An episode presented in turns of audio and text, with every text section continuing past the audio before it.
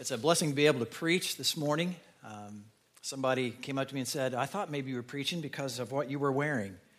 I thought, yeah, that's true. These are my preaching pants. I only wear these when I preach. And uh, so I'm grateful for the opportunity and uh, glad just to uh, be able to, to share with you this morning. The, uh, the tragic and traumatic experiences of this woman's childhood years would have given most people more than enough grounds for a lifetime of self pity and bitterness. Her father died when she was very young, leaving her to be raised by her mother and a grandmother. And through the carelessness of a doctor when she was just six weeks old, she was afflicted with lifelong blindness. Yet in her autobiography, she wrote these words she said, It seemed intended by the blessed providence of God that I should be blind all my life. And I thank him for the dispensation. The doctor who destroyed her eyesight never forgave himself for the mistake that he made, and he ended up moving out of the area. But in his patient's heart, there was no room for resentment. She said, If I could meet him now, I would say, Thank you, thank you, over and over again for making me blind. The thankful heart that she possessed throughout her life until she died at the age of 95 is reflected in the first poem that she wrote when she was just eight years old. She wrote, Oh, what a happy child I am although I cannot see. I am resolved that in this world contented I will be. How many blessings I enjoy that other people don't. So weep or sigh because I'm blind. I cannot, nor I won't. You know who that was Frances J. Fanny Crosby, the great hymn writer. She was someone who understood thanksgiving. She knew that proper thanksgiving wasn't a matter of the food on the table. It wasn't about turkey and dressing and pumpkin pie, although I could do without pumpkin pie. If you give me pecan pie, that would be good. Rather, she understood that proper thanksgiving is the result of a right heart before God. And when your heart is right toward God, your circumstances are secondary. However, if you're anything like me, we often struggle with having a proper heart attitude. We let our circumstances dictate our response rather than choosing to be thankful. Throughout the scriptures, we are encouraged to develop a thankful heart. And so this morning, I don't have a uh, one particular passage of scripture that we're just going to look at and kind of work our way through. Uh, this is going to be more of kind of a topical approach to the idea of what it means to be thankful and to offer proper thanksgiving to God. And so this is my premise. This is my main point that I want you to get in this message this morning. And that is, as thankfulness saturates Scripture, so thanksgiving should permeate our hearts and overflow from our lives. Everywhere you look, from beginning to the end of the Bible, you find this notion of giving thanks to God. It's everywhere. There are some places where it's more prominent, more prevalent than others. But there's hardly a place in Scripture where you cannot find the idea of giving thanks to God mentioned in some way, shape, or form. And so, as thankfulness saturates Scripture, so thanksgiving should permeate our hearts and overflow from our lives. But for that to happen, there are some things we probably will have to do. And the first is this that we will often have to replace forgetting with remembering. We'll have to replace forgetting with remembering. Like the Israelites, we have a propensity for forgetfulness. We forget how God has delivered us in the past when we face present problems. The Israelites were like that. And there is one particular place that's referred to many times in Scripture that illustrates the forgetfulness of the Israelites and serves as an illustration for us as well of how often we forget God when problems and difficulties arise and face us. If you have your Bible, turn to the book of Exodus. Exodus chapter 14. The Israelites have just gotten out of Egypt. The ten plagues have been sent by God, culminating with the death of the firstborn and God's deliverance of the Israelites through the sacrifice of the Passover lamb and uh, that blood being displayed on the doorposts of their homes so that the destroyer passed over. The Israelites were released from their 400 years of bondage in Egypt, and not only were they given their freedom, but they were given all kinds of stuff from the Egyptians to take with them as they said, Please get out of here. And they went on their way. And they journeyed and made it to the edge of the Red Sea. And suddenly circumstances changed. Because Pharaoh came to his senses, scripture says, and it occurred to him he had one of those, you know, kind of V8 moments. And he said, What have I done? Why have we let these people go? We're going to chase them down and we're going to bring them back and we're going to make them our slaves again. And so the Israelites saw the Egyptians coming in the distance, and they've got the Egyptians behind the Red Sea on the other side, and they are in a panic. And look there in uh, Exodus chapter 14, starting in verse 10. When Pharaoh drew near, the people of Israel lifted up their eyes, and behold, the Egyptians were marching after them, and they feared greatly.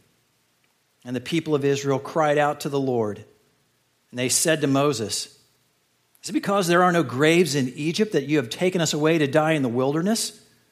What have you done in bringing us out of Egypt? Is it not this? Is not this what we said to you in Egypt? Leave us, alone that we may serve the Egyptians? For it would have been better for us to serve the Egyptians than to die in the wilderness.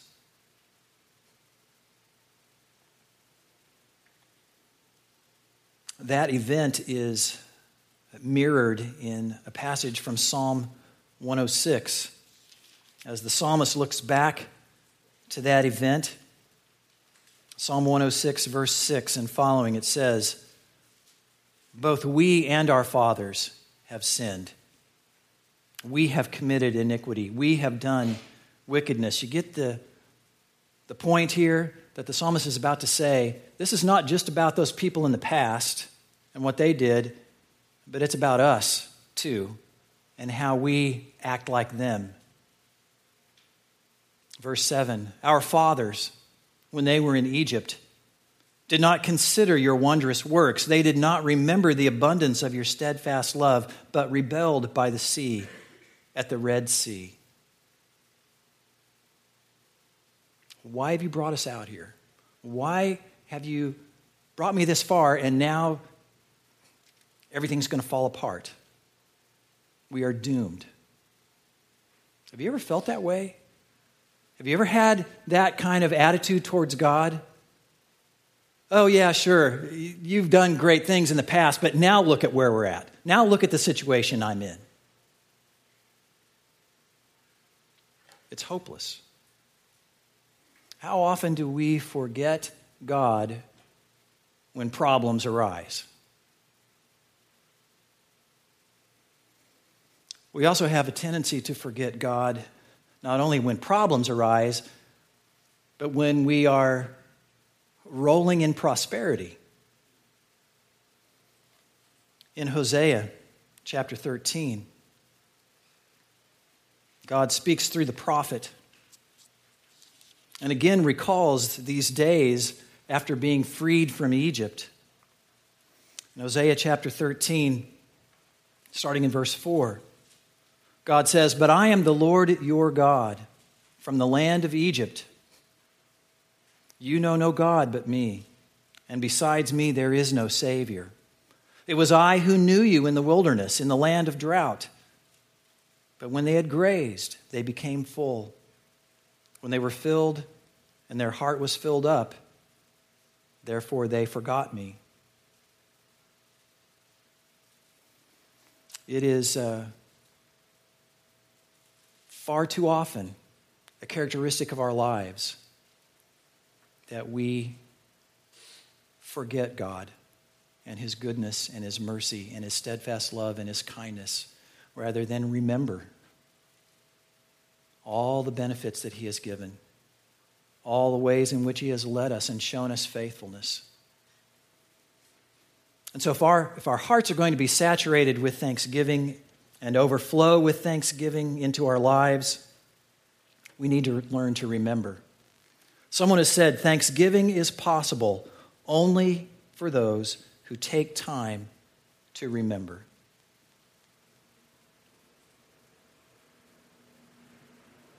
In the New Testament, we find the example of one who remembered. And maybe it was because he didn't delay in giving thanks that he remembered to do so. And so often that's part of our problem is we put it off. This man right away responded to the goodness of God and gave thanks. In Luke chapter 17, you have that great story of 10 lepers. and how the Lord healed them.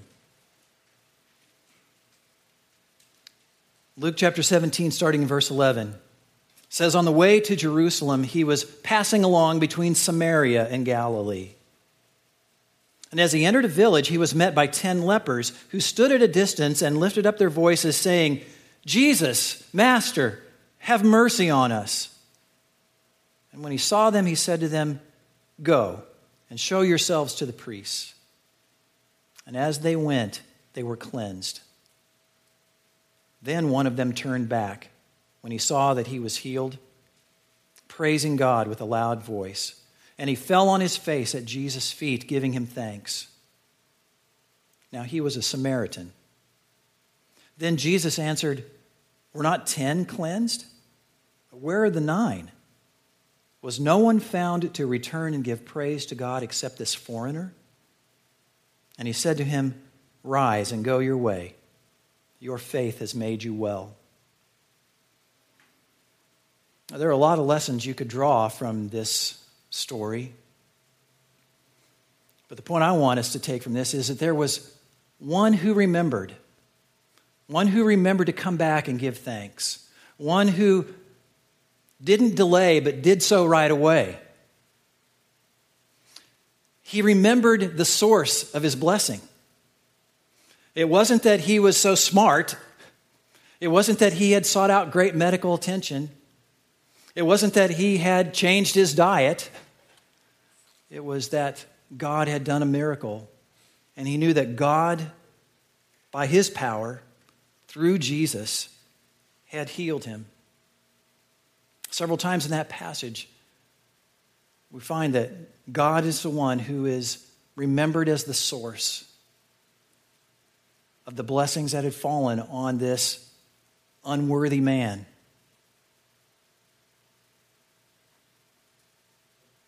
And his leprosy is really just kind of, for us, a physical sign, a physical equivalent in a way of our sinfulness that permeates us and makes us unclean before God. And how often do we forget to give thanks to God for having cleansed us and made us whole through faith in Christ? This man returned right away. As soon as he saw that he had been cleansed, he came back. And not only did he remember the proper source of his blessings, but he gave the proper response to his blessings. In thankfulness, he offered unashamed worship. Luke tells us that he came back praising God in a loud voice.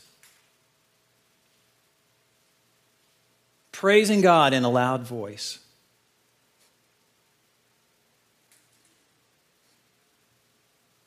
I don't know about you, but so often when we gather for worship, if I would stop and think about it, I would have so many things to give thanks to God for, and it ought to cause up, to well up within me this notion of praising God with a loud voice, but so often we kind of hold back.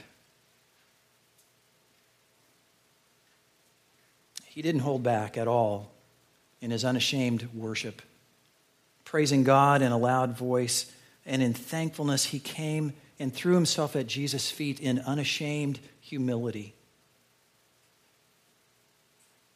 He fell on his face, Luke tells us, at Jesus' feet.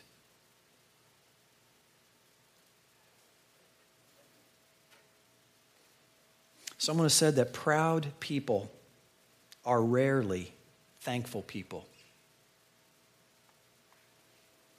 This man knew that he had nothing to be proud of, but everything to be grateful for. God had done a great work in his life. And so he came offering to the Lord unashamed worship with unashamed humility. That is exactly what we find to be encouraged of us in Psalm 100, a psalm for giving thanks. Make a joyful noise to the Lord, all the earth! Exclamation point. Serve the Lord with gladness! Exclamation point. Come into his presence with singing! Exclamation point. Know that the Lord, he is God! Exclamation point. It is He who made us, and we are His. We are His people and the sheep of His pasture. Enter His gates with thanksgiving and His courts with praise. Exclamation point. Give thanks to Him. Bless His name. Exclamation point. For the Lord is good. His steadfast love endures forever, and His faithfulness to all generations.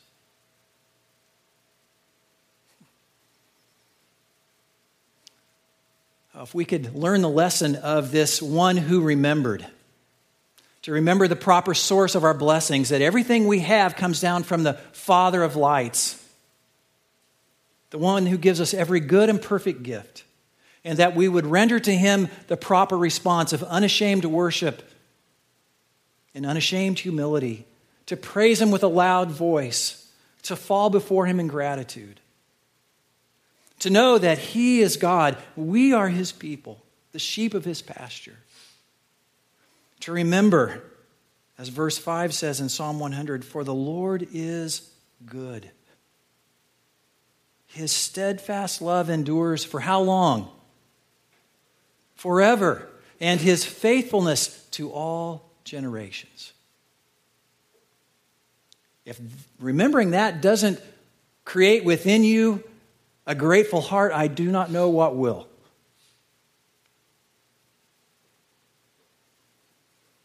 There are so many things that we need to remember to give thanks to God for. Years ago, I came across this poem by a man by the name of Clifford Lewis. I have no idea who Clifford Lewis is, but this is a great poem of all the things, or at least some of the things, not all of them, but some of the things that we should remember to give thanks to God for. He says, For all the gifts that thou dost send, for every kind and loyal friend, for prompt supply of all my need, for all that's good in word or deed, for gift of health along life's way, for strength to work from day to day, I give thee humble thanks. For ready hands to help and cheer, for listening ears thy voice to hear for yielded tongue, thy love to talk, for willing feet, thy paths to walk, for open eyes, thy word to read, for loving heart, thy will to heed. I give thee humble thanks. For Christ, who came from heaven above, for the cross and his redeeming love, for his mighty power to seek and save, for his glorious triumph o'er the grave, for the lovely mansions in the sky, for his blessed coming by and by. I give thee humble thanks. That's a great place to start on developing a list of things to remember for which we ought to give thanks to God. Another place you can turn that helps you in recalling things for which to give God thanks is Psalm 103. We're not going to read through the whole psalm, just the first few verses. But I would encourage you at some point to read through all of Psalm 103 as the psalmist there lists off item after item for which we ought to give thanks to God. But let's just start with the first few verses of Psalm 103. Bless the Lord, O my soul, and all that is within me. Bless his holy name. Bless the Lord, O my soul, and forget not, forget not all his benefits. Who forgives all your iniquity, who heals all your diseases, who redeems your life from the pit, who crowns you with steadfast love and mercy, who satisfies you with good, so that your youth is renewed like the eagles.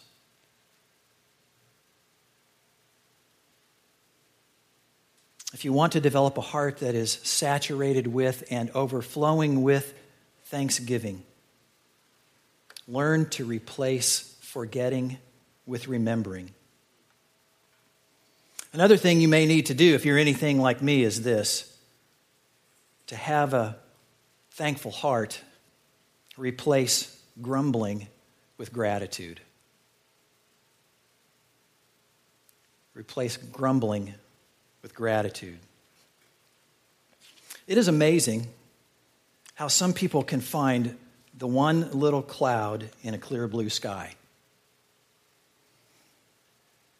It is amazing to see the person who is able to find the one weed in a garden of flowers. And so it is with us, though, many times, isn't it? We gripe and grumble and complain, and we fail to see all that we have to be thankful for, to be grateful for. Uh, we are prone to be grumblers rather than those who give thanks. Many times we, uh, we tend to see what it is that we're really looking for. A grateful heart has the ability to see those things to be thankful for.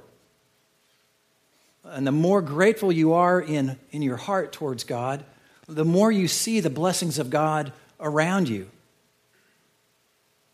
Henry Ward Beecher, long time ago, told the illustration of said if you were to take a, a bowl of sand and mix within it particles of iron, and you were to, to, to have me to try to fish those out, he said, I might not even be able to see them with my eye, and certainly I could not pick them out with my clumsy fingers.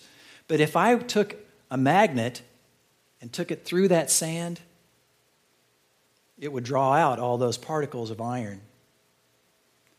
And he said, So it is with the heart that is grateful. The heart that is grateful towards God tends to see those things around it that should engender thankfulness.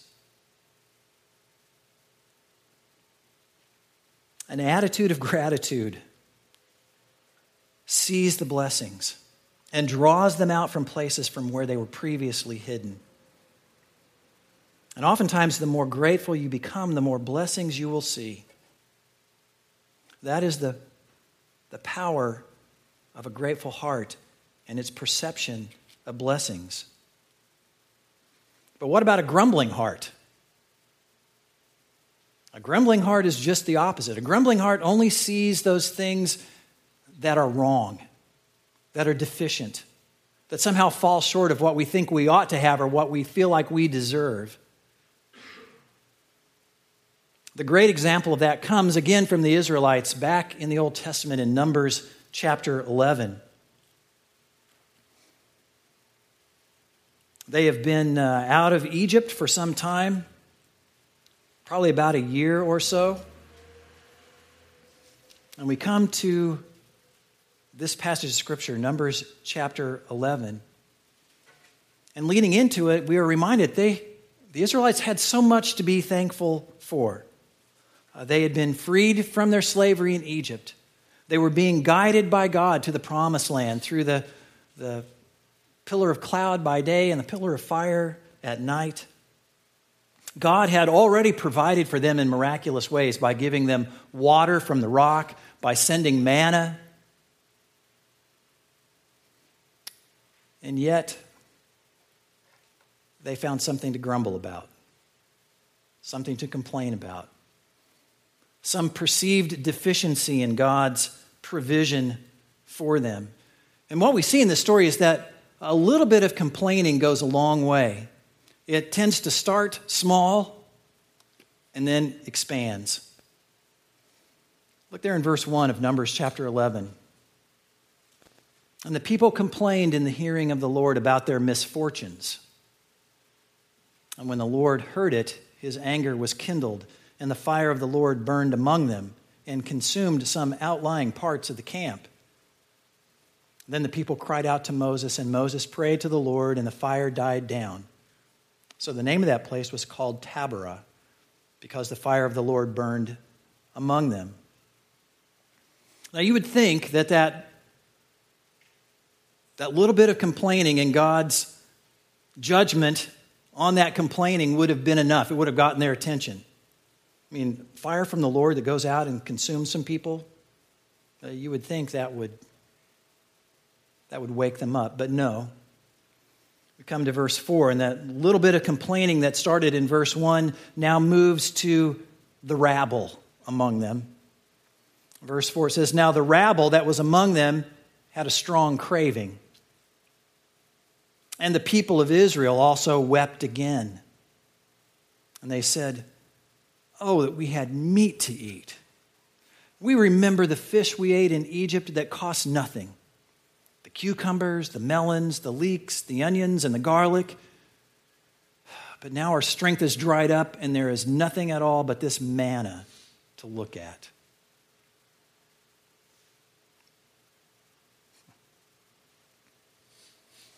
What started small and then moved to the rabble soon infected the whole camp of the Israelites as they complained to God. It's, a, it's an incident that is talked about it another place in Psalm 78. I won't have you go there, but basically, the psalmist says of this incident that the Israelites has, had this attitude. They said, Oh, yeah, sure. God gave us water from a rock, and He sent us manna from heaven. But we want meat. Can God spread a table in the wilderness? We don't think He can, and this is what we really want. And God, you're not being fair to us here.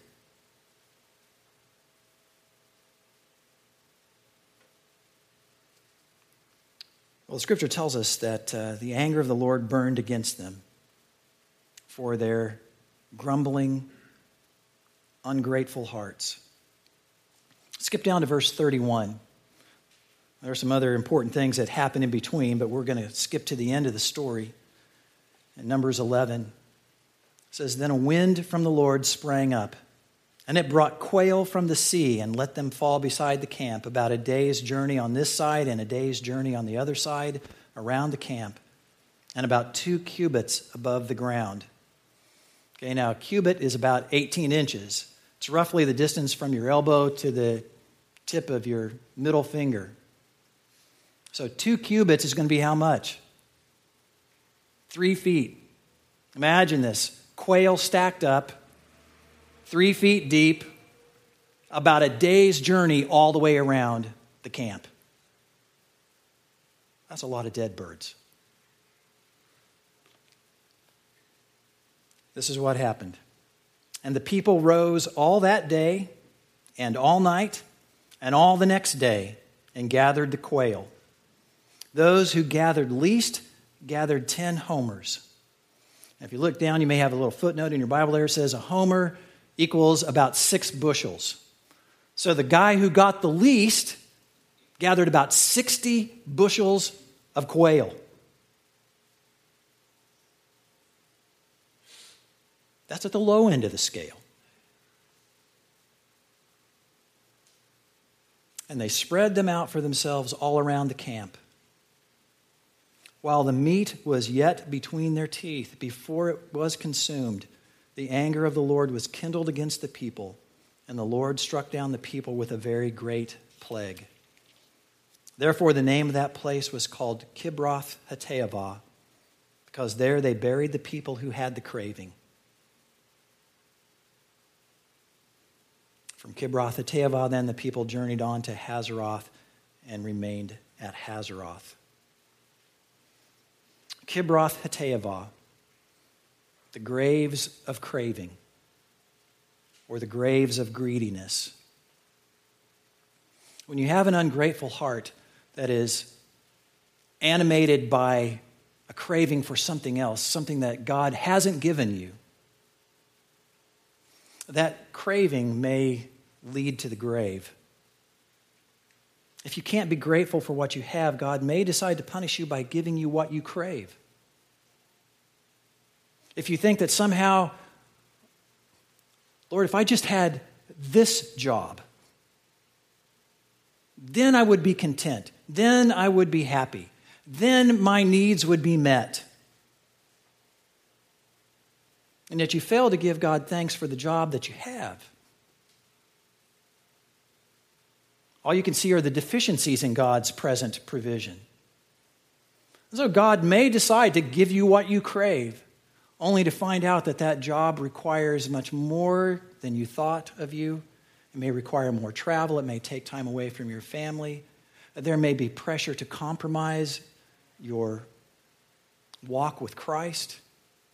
It may not be all that you thought it was going to be.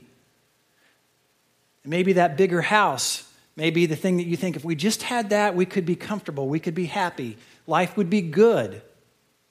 Only to find out that the payments and the upkeep are draining you of all your resources and it's become more of a burden than a blessing.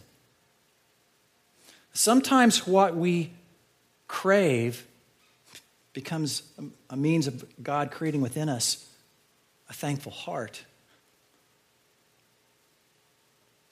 By, by causing us to see the emptiness of it.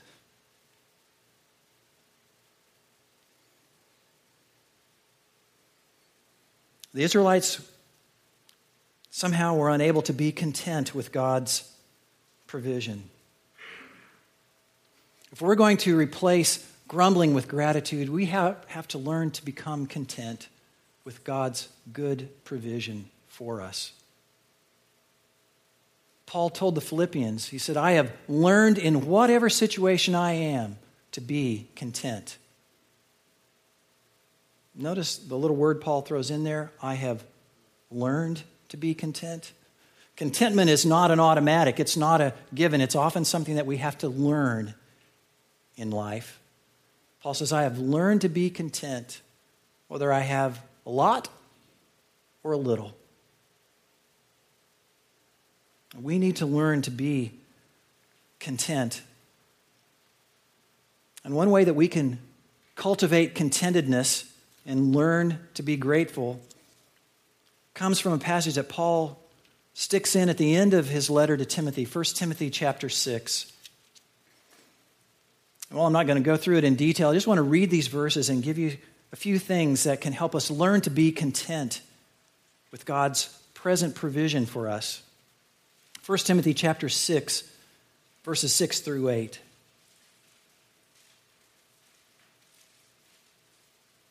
First Timothy 6, starting in verse 6, Paul there says, Now there is great gain in godliness with contentment. For we brought nothing into the world, and we cannot take anything out of the world. But if we have food and clothing, with these we will be content. But those who desire to be rich, who have a craving for something more, those who desire to be rich fall into temptation, into a snare, into many senseless and harmful desires that plunge people into ruin and destruction. For the love of money is a root of all kinds of evils. It is through this craving that some have wandered away from the faith and pierced themselves with many pangs. If we would learn to be content, we need to understand some things here that Paul points out in this passage. One is we need to recognize what is really valuable. Godliness with contentment is great gain. Learn what's really valuable. Realize, too, the impermanence of possessions. Paul says, We brought nothing into this world, and we can take nothing out of it. No matter what we may gain in this life, however many things God blesses us with, understand that it is just here with you for a little while. You will take nothing with you when you leave. Understand the impermanence of possessions. That will help you learn to be content.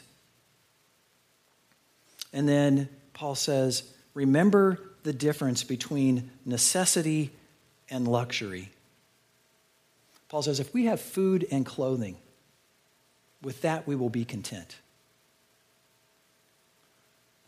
In America, it is a very fuzzy line that exists for most of us between necessity and luxury. A lot of the things that we think we need to have, have to have, ought to have, are things that the majority of the world lives without and gets along just fine. But somehow we think we deserve it, we ought to have it, our neighbors have it. Thus, we become discontent with God's present provision. And so we grumble, we complain. Why can't I? If we would have a grateful heart, a heart that is saturated with and overflows with thanksgiving, then we need to strive to replace grumbling with gratitude and learn contentment.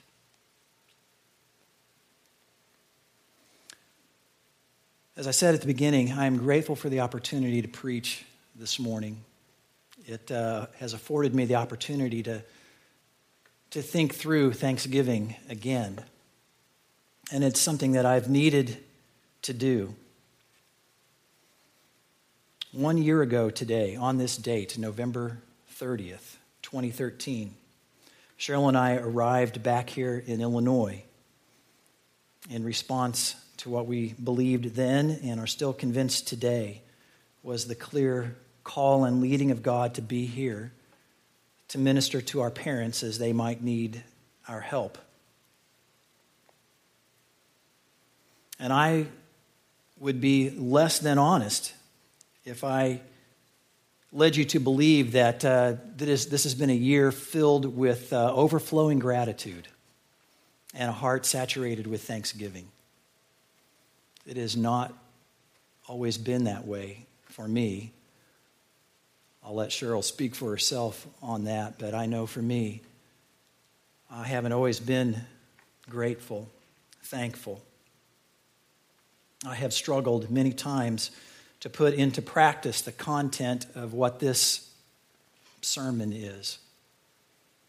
I've often failed to remember God's past and present provision. I've often grumbled about the perceived lack of provision by God.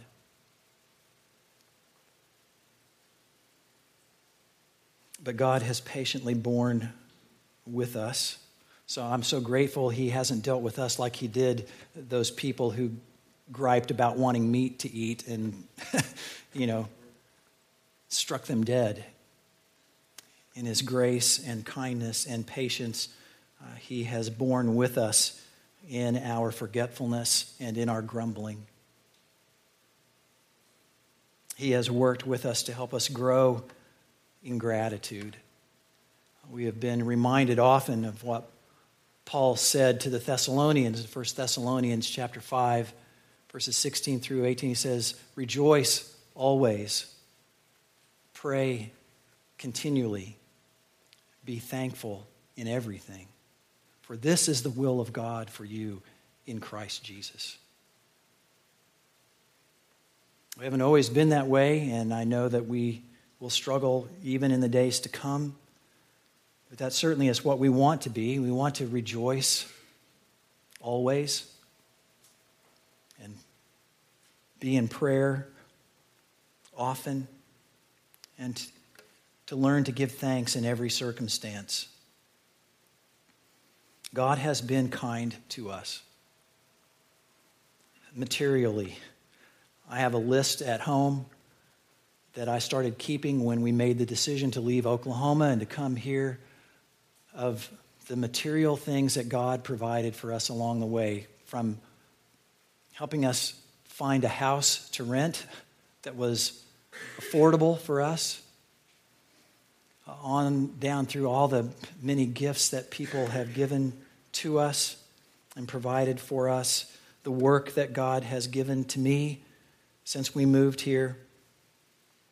God has been so faithful materially in so many ways, and yet there have been many times when I've grumbled. And I've had to ask for God's forgiveness for my ingratitude. Spiritually, God has provided for us over and over and over again in this past year. We've received encouragement through cards, through text messages, through emails, through Facebook. And those things have come from friends and family, both in Oklahoma and here. God has blessed us with this church family. Before we moved, we had the, had the idea that this is probably where we would, we would come to worship and to serve. But I just want you to know how grateful we have been for the way in which you all, as a church family, have ministered to us and encouraged us and come alongside us, how you have supported us in this past year. God has blessed us over and over again by reminding us of the promises of His Word, which He has used to both rebuke our sinfulness and strengthen us in our weakness. God has been good. And in this past year, God has deepened within us an appreciation of the gospel. And for believers, the gospel is at really the root of thankfulness, is it not? I'm reminded of a verse that Paul wrote in Romans chapter 8, a verse that doesn't even mention thanksgiving, but it really is at the heart of what Paul says. Romans chapter 8, verse 32. He who did not spare his own son, but gave him up for us all, how will he not also with him graciously give us all things? Paul reminds us that if God did not withhold from us the greatest gift of all, his Son, who by his death on the cross redeemed us. If God did not withhold his Son, will he withhold anything else that we need? Uh, there is probably no greater verse that should engender within us a thankful heart. In the gospel, we can remember God's past, present, and future provision for us in Christ.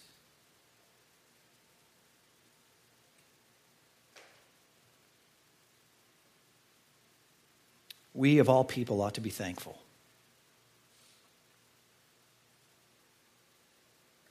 We never have reason to grumble about God, God's lack of provision. So I pray that God will help us to develop a thankful heart. Just like Scripture is saturated with calls to thanksgiving, so thankfulness ought to permeate our hearts and overflow into our lives. It ought to be something that people see in us every moment of every day. Thankfulness to God for his goodness and kindness toward us. if he did not spare his own son, but gave him up for us all, will he not also, also with him graciously give us all that we need? Would you pray with me?